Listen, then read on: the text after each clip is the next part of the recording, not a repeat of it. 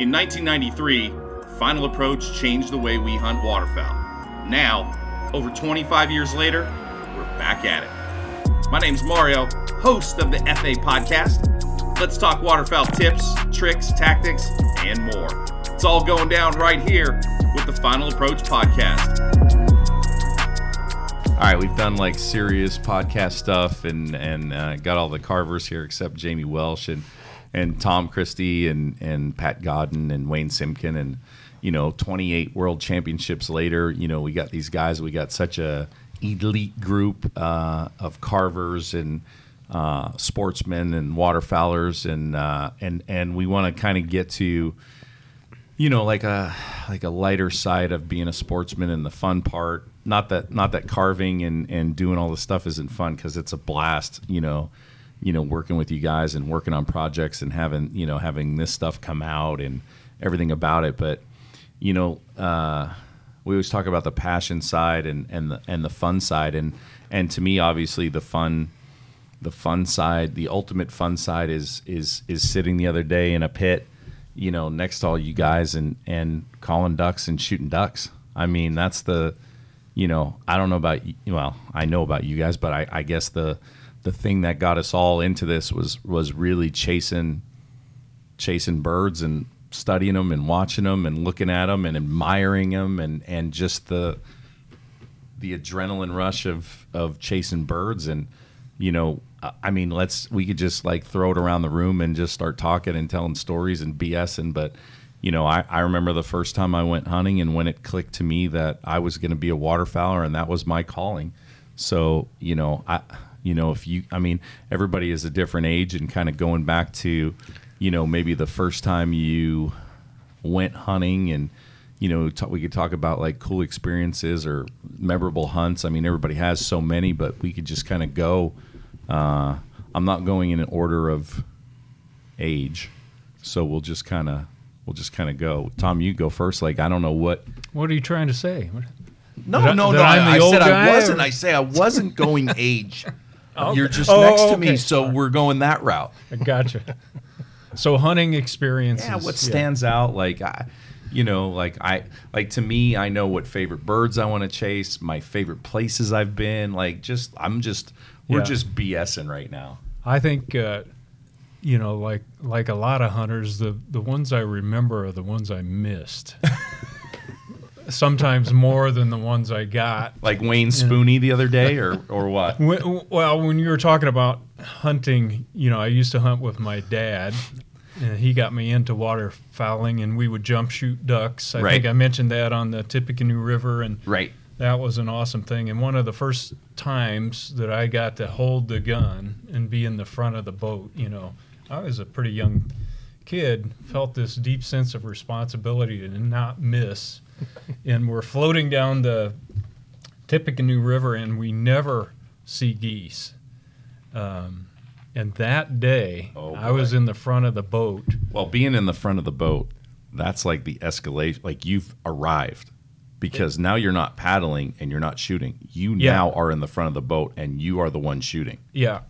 And speaking of paddling, I, I think I learned a lot of life lessons paddling down the Tippecanoe River because uh, the current was pretty fast. Okay. And you always had to hug the inside of the next curve because you wanted to because you surprise wanted to surprise the ducks. that's right And you really had to think ahead. And I didn't figure that out for a while. And Did your dad let go you know around that? the corner backwards, you know, and uh, he was kind enough to, to teach me. But uh, anyway, I moved my my way up to the front of the boat after passing that test, and uh, we we hear these geese, and I'm thinking, geese, what are they doing? And it probably took us. It felt like an hour Yeah. to float into these to geese, and they w- they would not move. And I'm in the front of it, and I kept going. just looking at him we floated right into this bunch of, of geese oh before they God. took off.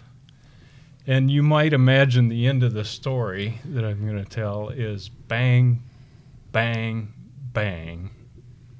No, no birds They all flew No away. joy. oh man and it was it was humiliating. But you know, I was so I was so excited. I think I was just Oh, you you're just jacked up. because we couldn't.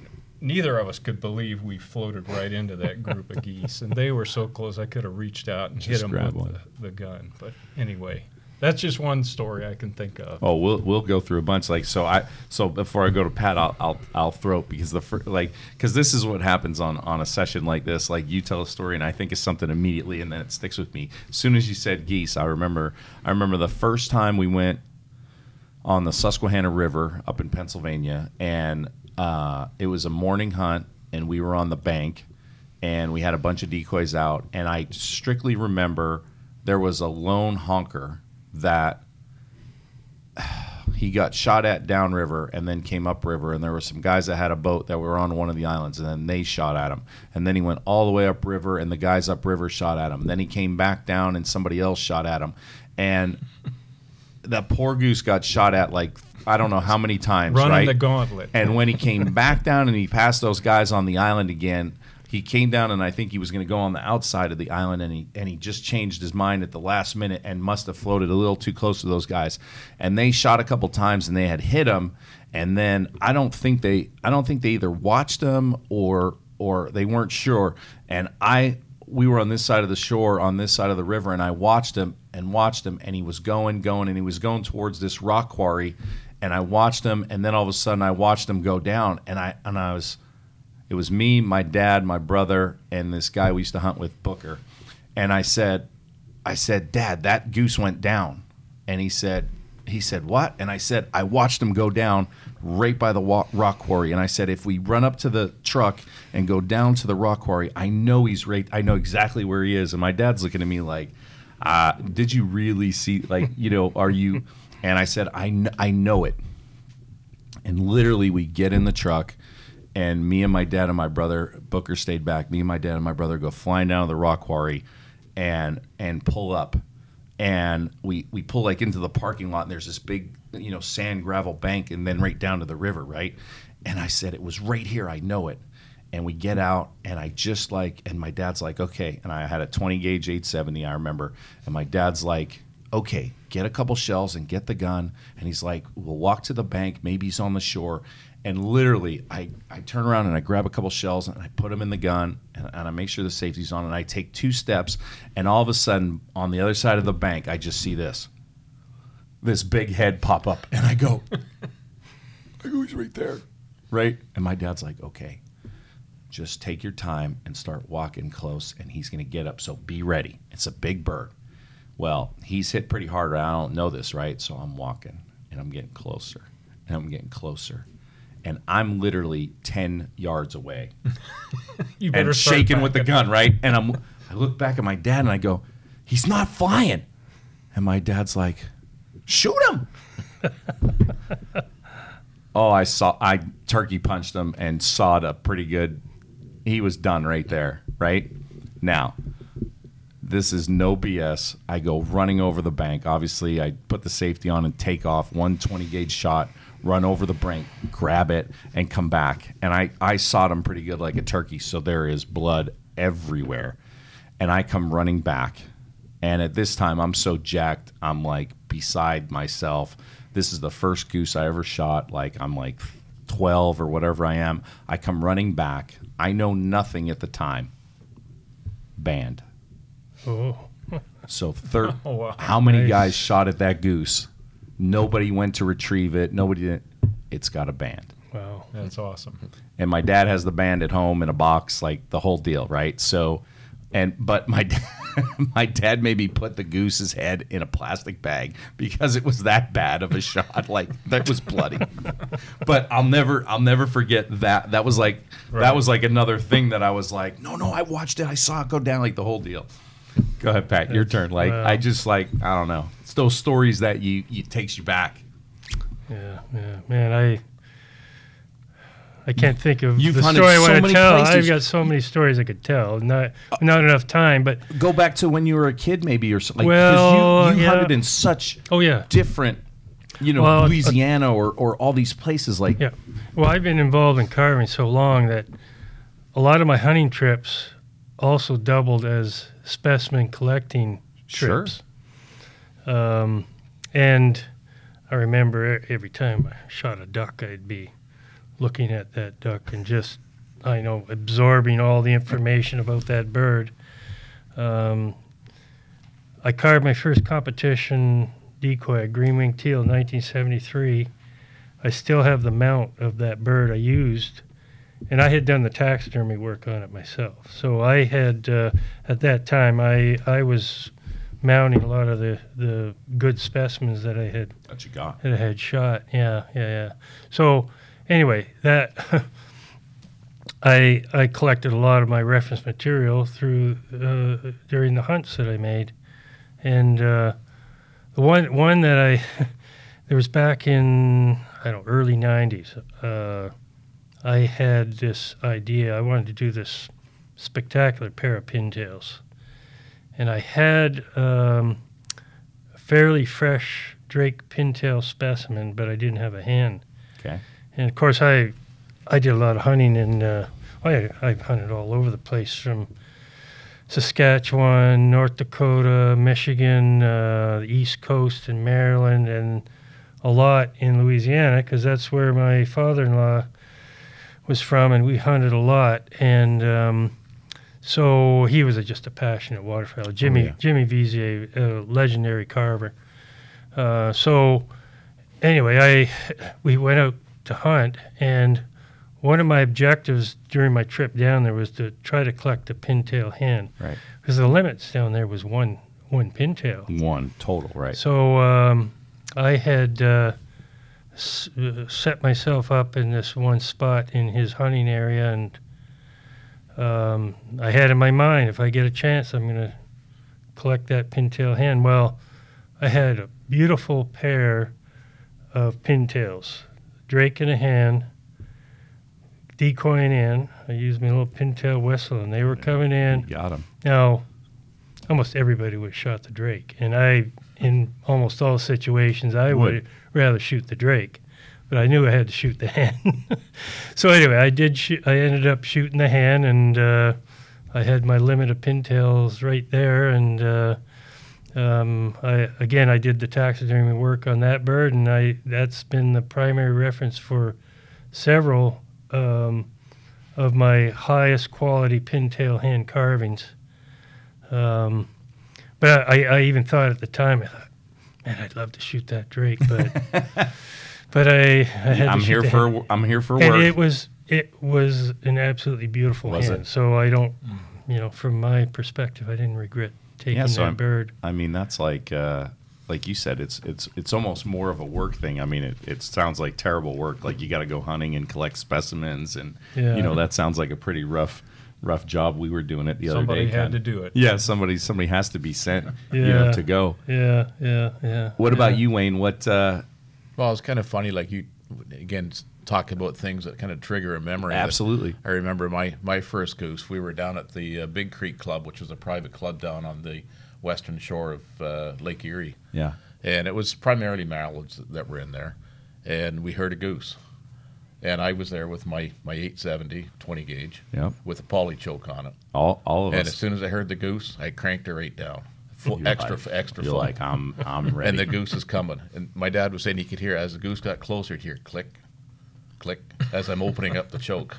You know, he's coming closer, I'm dialing closer. in. Yeah, and he finally came in, knocked him down, and I remember my dad saying, "Okay, when he hits the water, if he's moving, shoot him again." That's right. And he came down. He was belly up, but his feet were flopping. So I was just peppering him. I think I, He's moving. I, think, I, one was, foot, I, think I was 16 at the time, and just so excited to get my, my first goose.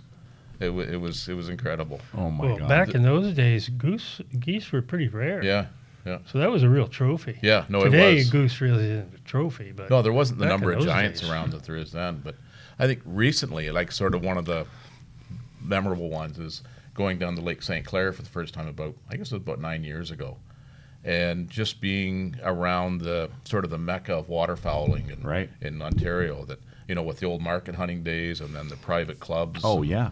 and that type of thing, and, and sitting out in that marsh and you know looking out in the in the bay and seeing literally tens of thousands of birds getting up. We didn't shoot a lot of birds, but it's just The envi- scene. the, the environment was incredible. It was, you know, just to be a part of that, watching the swans flying around, and, Yeah. and you know, and then shooting my first canvas back. I mean, that's Yeah, I mean, heck, I, I mean, I didn't shoot my first canvas back until you know I grew up in Pennsylvania. It's it's mallards, couple black ducks, couple wood ducks. Occasionally, you'll see a widgeon if like they get you swear they got lost. Lots of Canada geese, lots of big Canada geese. Now it's changed where there's a ton of snows. Um, but you know we couldn't wait till you know the opening weekend of deer season because that was going to be right after Thanksgiving, and then nobody would show up to school Monday, so they made Monday a holiday. So then they never even had school because everybody was at deer camp. So then they finally just canceled school on Monday. So Pennsylvania, like that's a national holiday. So uh, we couldn't wait for deer season because we're thinking, man, as soon as everybody starts deer hunting, we're gonna have every goose field and pond. Like we got it, we got it made. Soon as soon as deer season starts, because everybody's gonna deer hunt, and we're just gonna have it all. And that's how it was. Me and my brother were, you know, we had just gotten out of college and we were already working and we were living in in Allentown at the time. And man, the goose hunting was just absolutely lights out. But shooting other birds was like, you know, you weren't gonna find that much other ducks until I then I got into a different industry and started moving around the country. So, you know, you guys have have you always been in Canada or moved or or I've you know always been lived in Canada. okay and Pat you Yes. uh, but but hunted and traveled a lot so oh, you've I- been through I've all the states right I've hunted in a lot of places. Yeah. Yeah. Had the fortunate uh, opportunities to do that. yeah and Tom you I wa- I was a manufacturing guy, so I moved ar- quite a few places around the country. Lived in Sure. Indiana, Ohio, went overseas. Just one more memorable hunt while we're talking about yeah go for it in Ohio when I was stationed there uh, working with Whirlpool uh, Corporation. A buddy of mine got permission to hunt this flooded bean field, and it wasn't a normal hunting spot. right And I thought, yeah, I'll go go with you. I'm in. And we went out there in the dark and got in a a fence row close to this flooded bean field. And before it got light, we could hear the birds coming in over overhead, and you could hear their wings hitting each other as they're bombing into this bean field. And it started to get light, and we didn't want to sh- shoot because the ducks were just pouring in. And we looked up, and there was this. We called them killer bees. It was like this spiral of just ducks a swarm a swarm above us and they just kept spiraling around and coming down. And there must have been a thousand ducks coming down. And we were just kind of stunned. Nobody wanted to shoot. There was just the two of us. But being hunters we did decide at one point we are going to shoot. So we we kind of leaned to each other and, and we you know black ducks were prized sure. um, if You you, could find yes. a black duck, and there were black ducks out there, and we, I said, I'm, I'm taking the one on the left. You take the one on the right, and we, at one point, just had to flush the group, and we picked the black ducks off first, and then pretty much got our limit right away there. But it was One just go. an incredible experience sitting under there in awe watching those birds spiral down and just land right in front of us. So you know it's that type of experience that just drives your passion. yeah. Being able to move in the industry I was in before and move all around the country and then you know go from the east coast to a little bit in the south like North Carolina and then moving out to west you know like I had shot a couple different birds on the east and, and whatever and then moving west I shot my first can. I shot my first can at, at uh, Summer Lake in Oregon and it wasn't a real good one but there was uh, three drakes in one hen, and they, they it was early, so they weren't really plumed up. But I'll I'll never forget like and and this is a time when I just get out there and I've never even seen a canvasback live, right? like like while I'm hunting, like you see them maybe somewhere and and then all of a sudden like you see them pitch over this big pool of water and and I'm I see them and I'm like holy crap and I just pull the gun and just pray like one of them's gonna fall and one of the drakes fell and I was like I was I was beside myself the dog comes back and I got a can and I'm like out of my mind. Like that was that was one of the coolest things. I was not expecting to see a canvasback at Summer Lake, which was like all puddle ducks. I mean, tons of I mean mallards and a lot of gadwall and teal and you name it. And so early in the season, I was not expecting that. So that just blew me away. It wasn't a great one. I didn't mount it, but that was a It was the first one. Oh, it was the first one. Yeah. I mean, I remember that like it was yesterday. You Yeah. know, the first can. Yeah. Yeah. I mean, the first anything kind of. I remember my first pintail. You know what I mean? Where I was because Pennsylvania, you're not seeing pintails. Right. You know. Then then I moved to California and and I'll, I was in Bakersfield. I'll never forget it. I was in a, a pit. I was in this little club that had different places, different ways, and it was a foggy morning and sitting there and nothing's really moving. And then all of a sudden, it's like it's like a it's like a movie. All of a sudden, these this group of pintails comes out of the fog and makes a swing like right in front of me, and they hmm. turn, and I see like a, a monster bull, right, and I'm like, holy crap!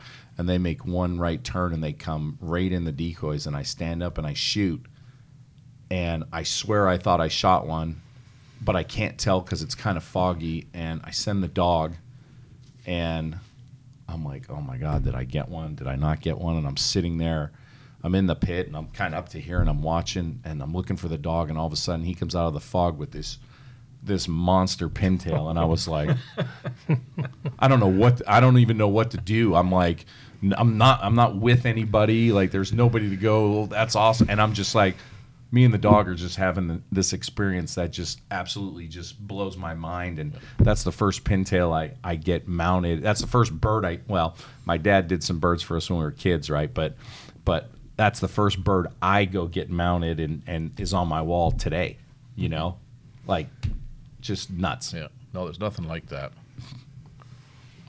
You know, when you target a bird like that canvasback I was telling you about that I shot down Lake St. Clair, I was going down there, Yeah. you know, for more than one reason, but it was just before the canvasbacks were the pairs for the world championships, and I wanted to get, you know, some pair. nice nice specimens, Right. and I ended up getting them there, and it was one of the canvasbacks that I shot that day was just an absolute snowball. Like you can see him coming in with a group of birds, and you know the some of the drakes were kind of a whitish color, and this But guy was, was- just white, and I just and I had it in the back of my mind. I'm gonna miss. I'm gonna miss. I just know it. But You talked yourself into it. yeah, yeah. Into missing.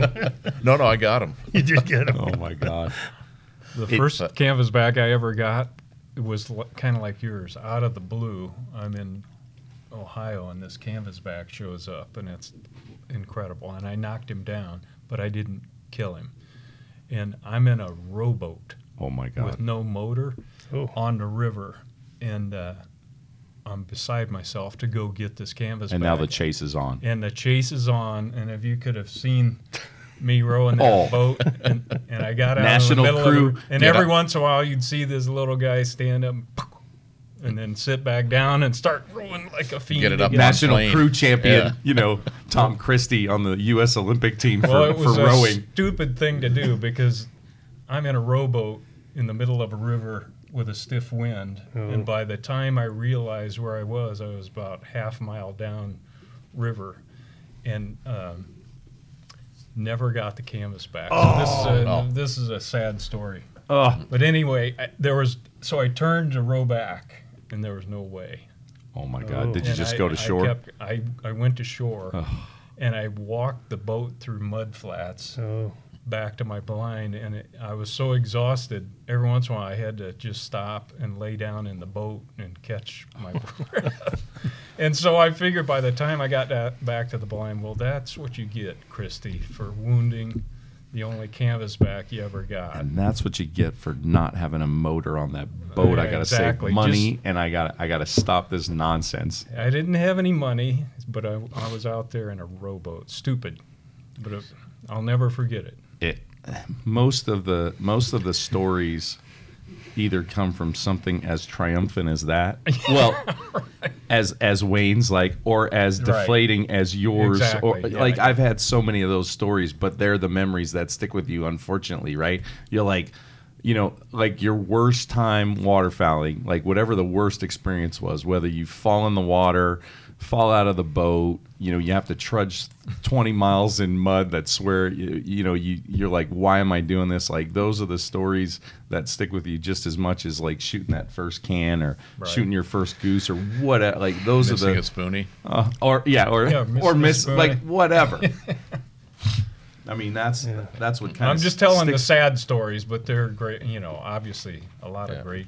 No, and I think Great that, as a carver too, and I'm probably the other two guys can agree that sort of one of the ultimate limits of birds is to have, you know, if you got a six bird limit wherever you are, to have six different species. You know, Yeah. it's just it's a lot of fun. You see them coming in. Oh, there's a widgeon, you know, it's or there's a gadwall, and I mean, if you have that opportunity, close. Yeah.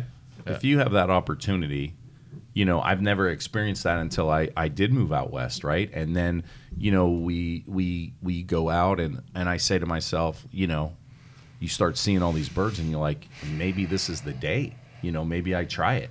You know, you shoot a mallard and then it's like widgeon come in, and then you shoot a widgeon, and then it's like some pintails. You shoot your pintail, and then teal buzz by and you burn one of those, and then you're like, I can make this happen, right? And and it, and you know, I, I don't I don't even remember if I I know I shot all drakes on.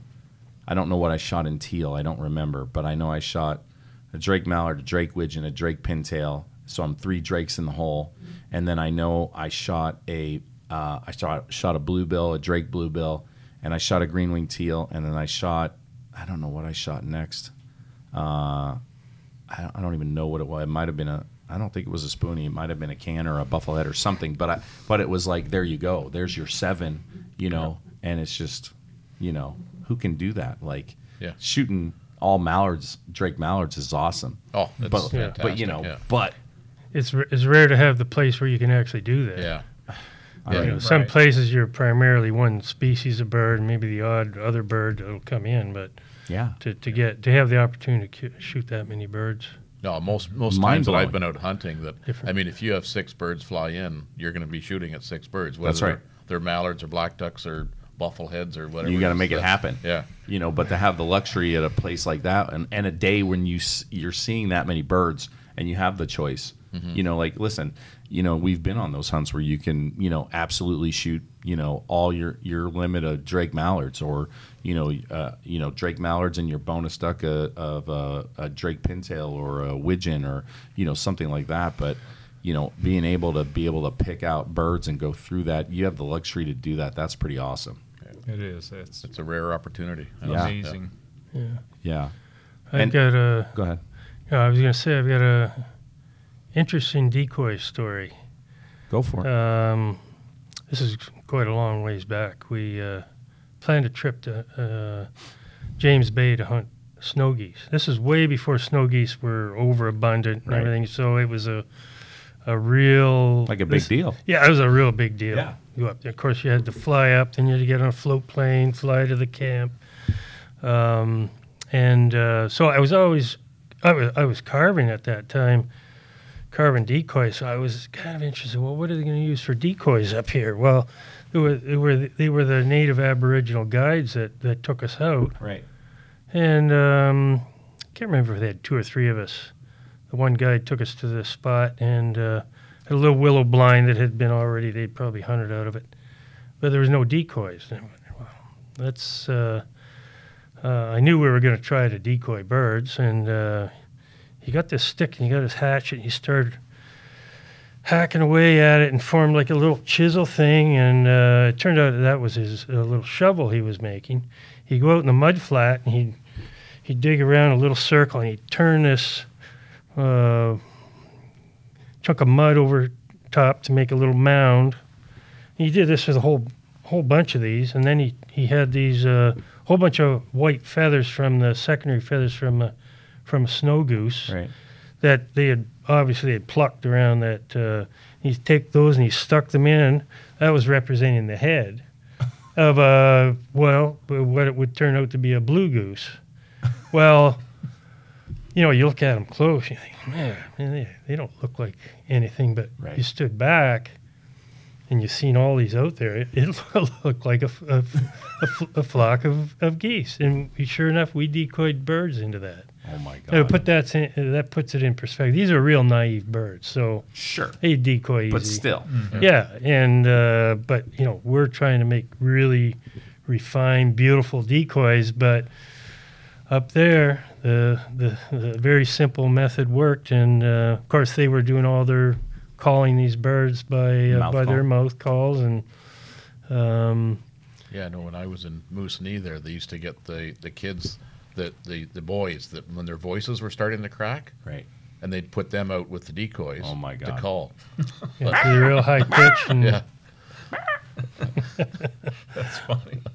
let's so let's let's do this like that just spurred something i thought of like um so obviously everybody's a decoy guy here so what about like the most the weirdest or most primitive or off the wall like like decoys that you remember ever seeing or hunting over or whatever because i i think of you know me and my brother made card well we cut out plywood silhouettes and painted them and and did the black and white no detail like literally just uh i guess you would call them gunning silhouettes at the time you know what i mean? No no detail no nothing.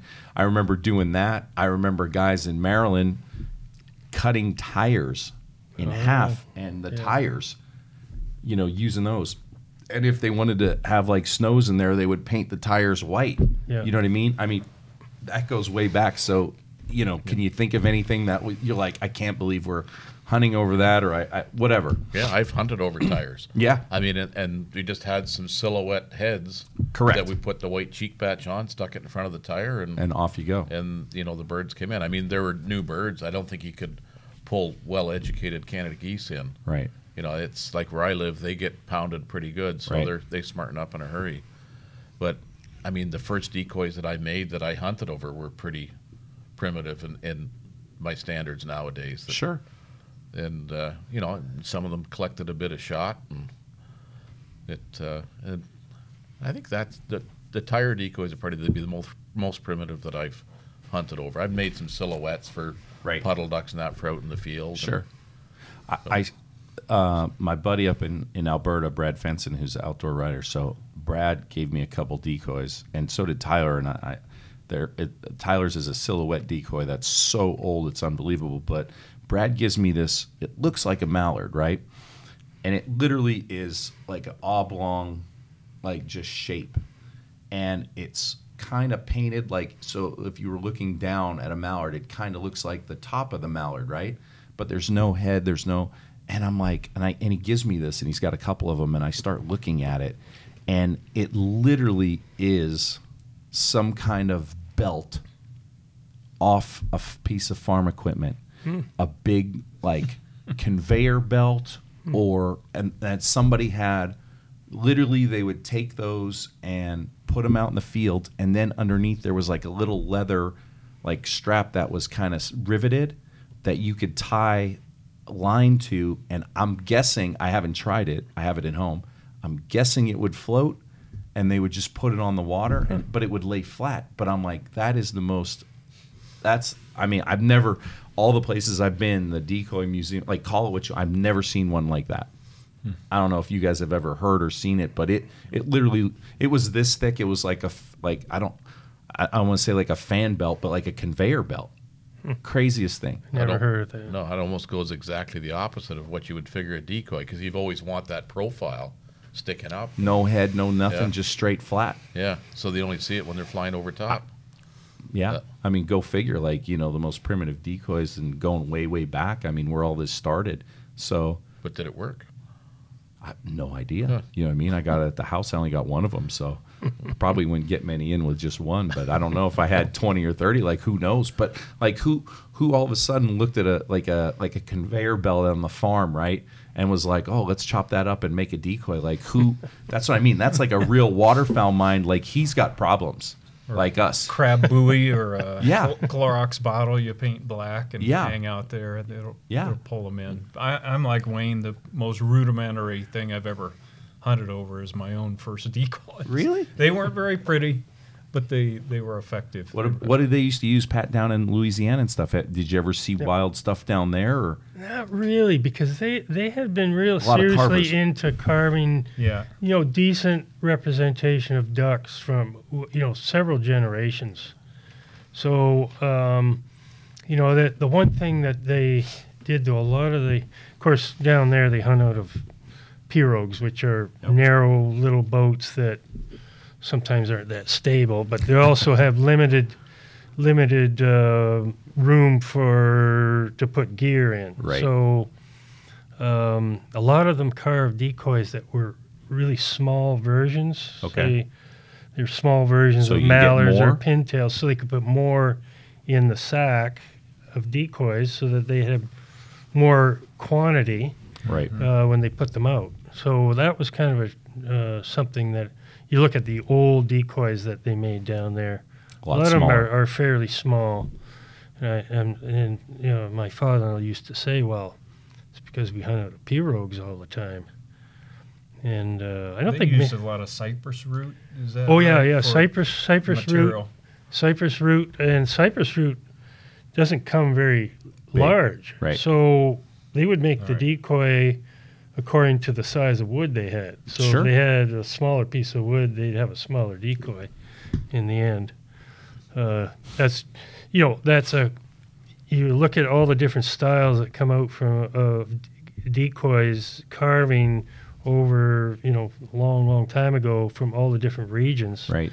they're all different different styles. You go to Michigan and there are a lot of big decoys that they hunt the big water with on the Great Lakes, and uh, um, then there's carvings where they hunted the rivers a lot, so they made them a specific style to hunt in the rivers.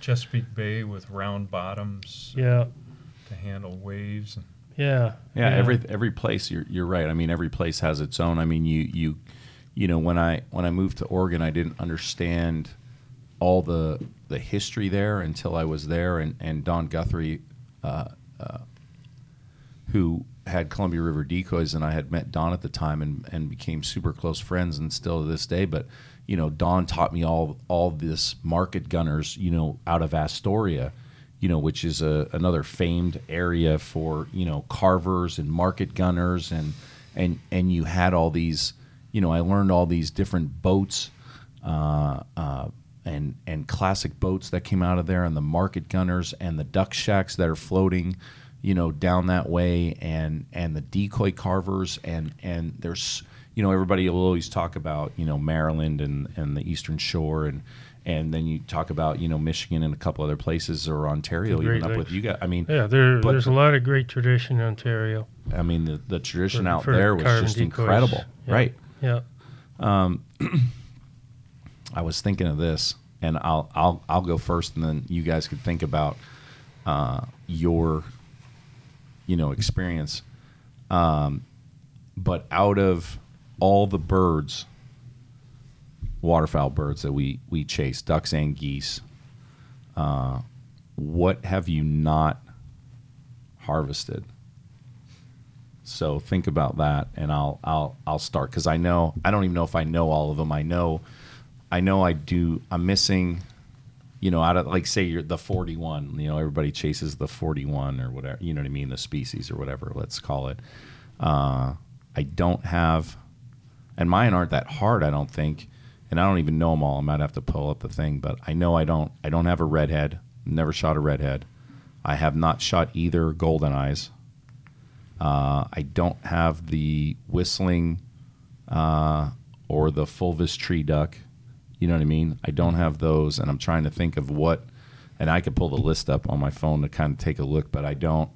I'm trying to think of what I what else I don't have, uh, but those I don't have. I have I have all the geese, I believe. I even have a, a swan that when we went to Utah, we drew our swan tags and, and got to shoot a swan. Uh, oh, I'm missing a brant, believe it or not. I'm missing both. I'm missing Pacific and Atlantic. So there's there's two more I'm I'm missing. So is, is your brain working, Wayne? Do you know like what you're missing or? Well, I know what I'm missing, but Yeah. it's just it's been opportunity.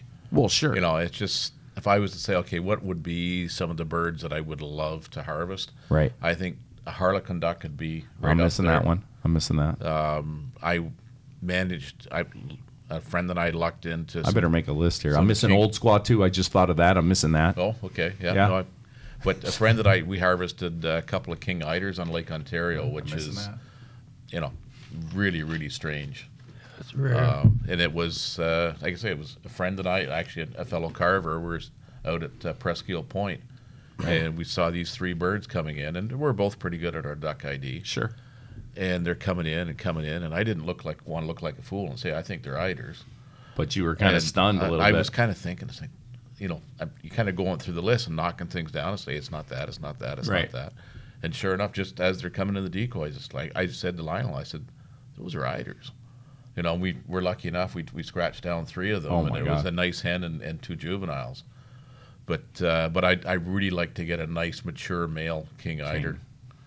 Um, those those would probably be the top two. But again, it's just opportunity Sure. to, to get something like that. The the local birds that you know, I've, like going back to the canvasback, I've always wanted Oh, to get a canvasback, and I didn't get one until a few years ago. Uh, redheads, you know, but then the puddle ducks to shoot. And I guess my thing is not necessarily a species, but is, is a prime representative of the species. well, sure, a good one. Yeah, you know, like a, a Drake pintail. I still haven't haven't got one of those. I've shot some some juveniles and some Come molting on, birds. West, and- Bubba. I got you. Come on, West. We'll Okay. get you. We'll get you an ink pen. I call them, where you could pull it out and just write your John Hancock with I got one of those I got the pintails. They're so and I'm long, halfway there. buddy. Let's go. let's go. What about you, Pat? I mean, you've traveled pretty. You know, Yeah, but I, I have to say, um, there's a lot, a lot more birds that I haven't shot Right. that, that I have. Yeah. yeah, yeah, yeah. And uh, you know, I, I could I could say there's some some that I'm. Uh, I was fortunate to harvest that I wasn't Sure. expecting. Like one was a mottled duck in Louisiana. oh yeah. See, I've never. Yeah, I I'd never I I, sh- I I shot one and I only had one opportunity.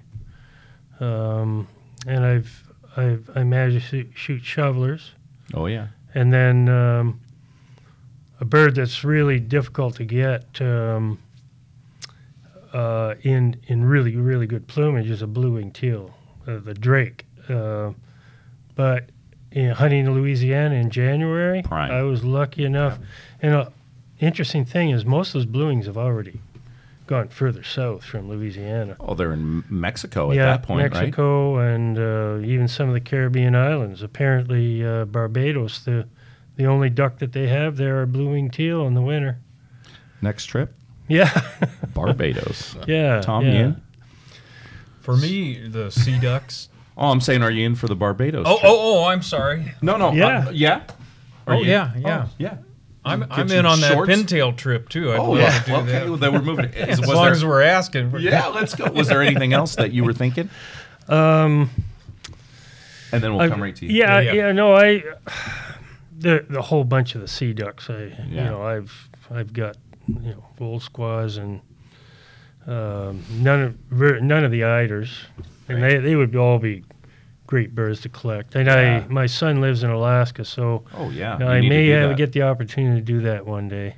Yeah. And, And and and you know, like, like Wayne was talking about, you know, some things and what you want to chase versus like, do I want to go, you know, shoot a fulvous tree duck or a whistling duck or a mottled duck like that? I, I, I'm not. I don't necessarily need to like check that off. Like I'm not like chasing the 41 or doing, you know, doing that. Like I don't want to check. Like I don't. That doesn't seem like anything. Like if I had the opportunity, cool. But do I? Do I want like the redheads on the top?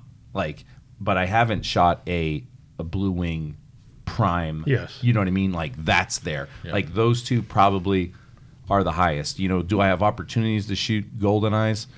Yes. Ha- have I like I haven't just pressed that issue like uh, we were on the Snake River a long time ago in Idaho and I just they were just buzzing by us like it was you know traffic and I just didn't shoot one like because we were shooting all mallards and widgeons so I didn't I, I didn't want to be the guy to shoot the you know Well, I, I would have been that guy. I was thinking. I, listen, I, I thought about it, and I was like, at that time, I was working for Buck Gardner, and I was thinking to myself, you know, because they they would get like almost hot, like you shot a widgeon, and I'm thinking to myself, I shot this Drake widgeon, he is like the one we shot the other day, like tuxedo clean, right? Mm. White, snow white, like white. And I'm like, he comes in and I'm like, holy God, do you see that? And I just pull up and shoot him. And they're all shooting Mallard Drakes. And I'm like, and they're like, who shot the widgeon? I'm like, me. Don't do that. You're ruining the picture. And I'm like, are you kidding me? He was stone white. Like you just you just lay him down and put your head on him and go to sleep. Like it was just a pillow. And they were all like, and I'm like, oh crap, I better not do that again. Like I'm, I'm in hot water. What is there? Is there something you want? Mainly the sea ducks that I, I Oh, haven't yeah. had the opportunity to hunt. Cinnamon teal, I've never Ooh. Got one of those. That's rare. I'd really like Yes, to get a uh, a, a really beautiful pintail drake. I've never had that opportunity. So in January, you guys come on out to me. yeah, and We'll get you. they're Adam, who's the camera guy, like Adam can tell you, he shot his he shot his booner. It's at the it's at the taxidermist, right, Adam? Yeah. Yep, it's at the taxidermist right now. We shot a monster last year, like literally. We every one, two, three, four, five of us. Uh, everybody took their time and picked a pintail, and if you laid them all out, it'd be like. Nice one, nice one, nice one, nice one. Holy crap. That was his. That was Adam's. Oh, it was like you literally laid him out and you could see the tail was two, two and a half inches longer than everybody. And we had shot some good ones. And it mm-hmm. was like, holy God, that one will poke your eye out. Like that's how awesome it was. Nice. Yeah, so cool. I mean, there's so much, so much that goes into this. You know what I mean? And and the memories and chasing stuff and doing stuff. It's just, it, you know, it's a privilege to kind of be able to do this. You know, you guys do it for a living. Uh, now you're doing it in your retirement. You're doing it while you're still working. Pat's made a living out of it the, his whole life.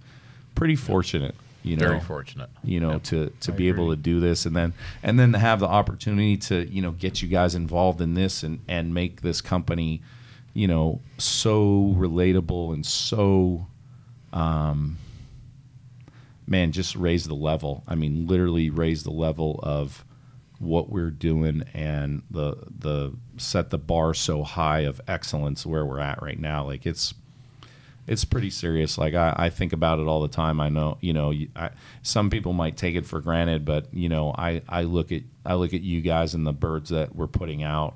I say we, you guys are doing most of the work. I'm just like I'm just like the medium to stick it all together. But it's pretty impressive. Like I, I get a little, you know, this is this is a lifelong dream of doing this and doing it with you guys is so much so much bad. I never dreamed that I would have this many you know, world championships. Uh, I mean, my friend Don Guthrie is, uh, you know, he's been a huge carver and an influence in my life, you know, back at home. And, you know, I tell him, you know, I told him like last week, yeah, uh, yeah, I'm going over to, where are you going this week? He's always like, where are you going? I'm like, ah, I said, I'm going over to, to the Rogers office to visit everybody and have some meetings and we're going to go hunting and I'm going to see all the carvers and we're going to hang out.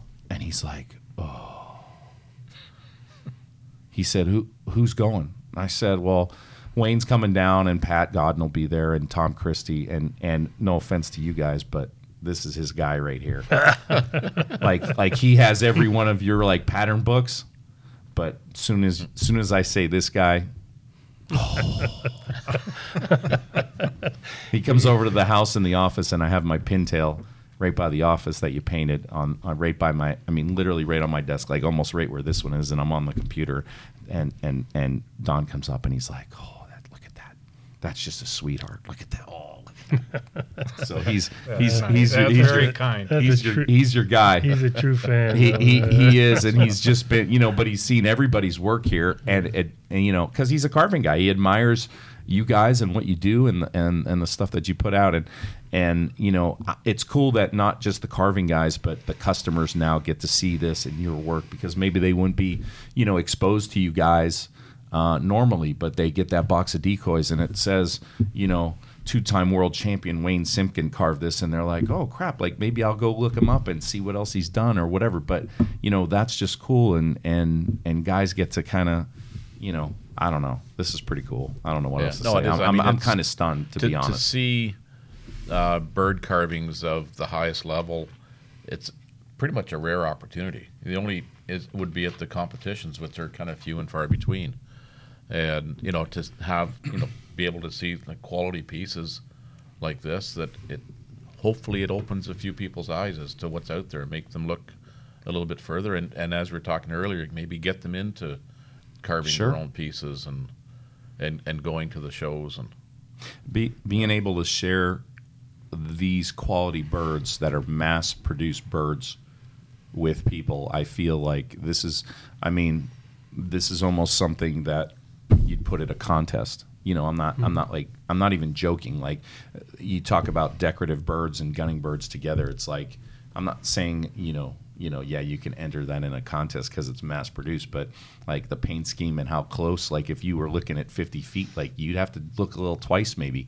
The the way it, the anatomy is and and how correct it is and the color from a little bit, like you might go, holy crap, that's a contest bird.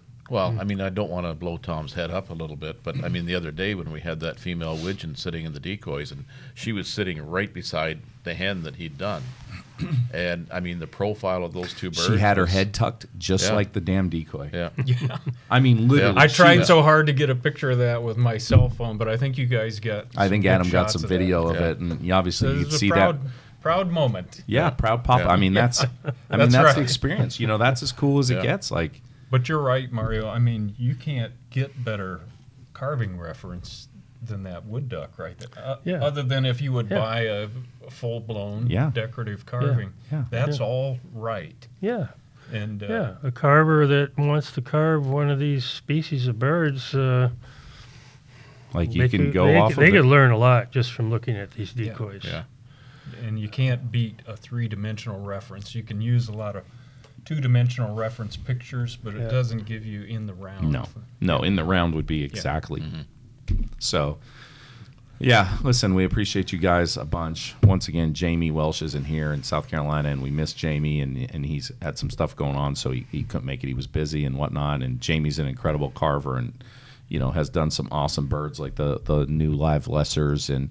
And, and Jamie did the spoonie that was like a bit huge buzz, you know, last year that everybody was Right. like, "Oh, look at that spoonie!" and the color was just bird. sick and just everything about but you guys have definitely made this like a an easy an easy go and a and a, and a awesome awesome brand there's no doubt this is pretty cool stuff so And i it- it's getting better thanks. and better every day. Uh, we're, well, we're, Yeah. you listen. That you know, trying to get to the top, you know, not as hard. Trying to stay to the top. If you if we get to the top, that's huge. So we're just, you know, grind away, like keep going. So Getting after it. yeah. So we appreciate all you guys and everything you do, and hats off. You know. So there it is. If you guys want to see anything else or, or go to the websites, you can you can literally go uh, to the FA Brand website, uh, fabrand.com. You can go to the one in Canada, fabrand.ca. We have European distributors if you're in any of the European countries. Is there anything like uh, pages, like we'll go through everybody's social media pages to find you, Wayne, or anything? I like don't have any anything, but if anybody wanted to Sure. contact me through my email There you go. at uh, Wayne's Duck, um, Wayne's Duck at gmail.com, There you I'd go. be more than happy. Yeah, to and if they want to get a hold of me, I'll get them in touch with you. Yeah. Uh, But you have your website got and a your book and your book coming and, and all kind of stuff with you going That's on. right. That's right. The website, uh, godinart.com, and uh, I've got a Facebook link there Sure. too. You can get right to my Facebook page. It's open to everybody. All kinds of neat little carving tips on there.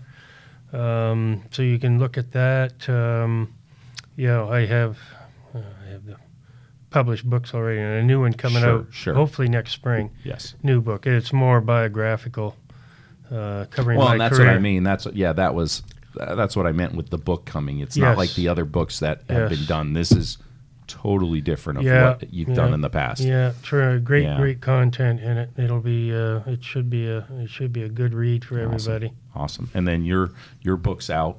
I have a book, uh, Carving a World Rig or Creating a World Rig, and that's a how to book on three different species, carving and painting. And then I have uh, tomchristieart.com as my website. And I just started a YouTube channel. It's uh, Tom with a capital T space capital C. And I'm putting a lot of how to stuff on that uh, YouTube channel to Awesome. hopefully get people inspired and started in Awesome. decoy carving. Awesome. So that's where you look for everybody. Appreciate you checking us out. Uh, and it's all happening with Final Approach. Thanks, Mario. Yeah, thank, you you. guys. Yeah, thank you.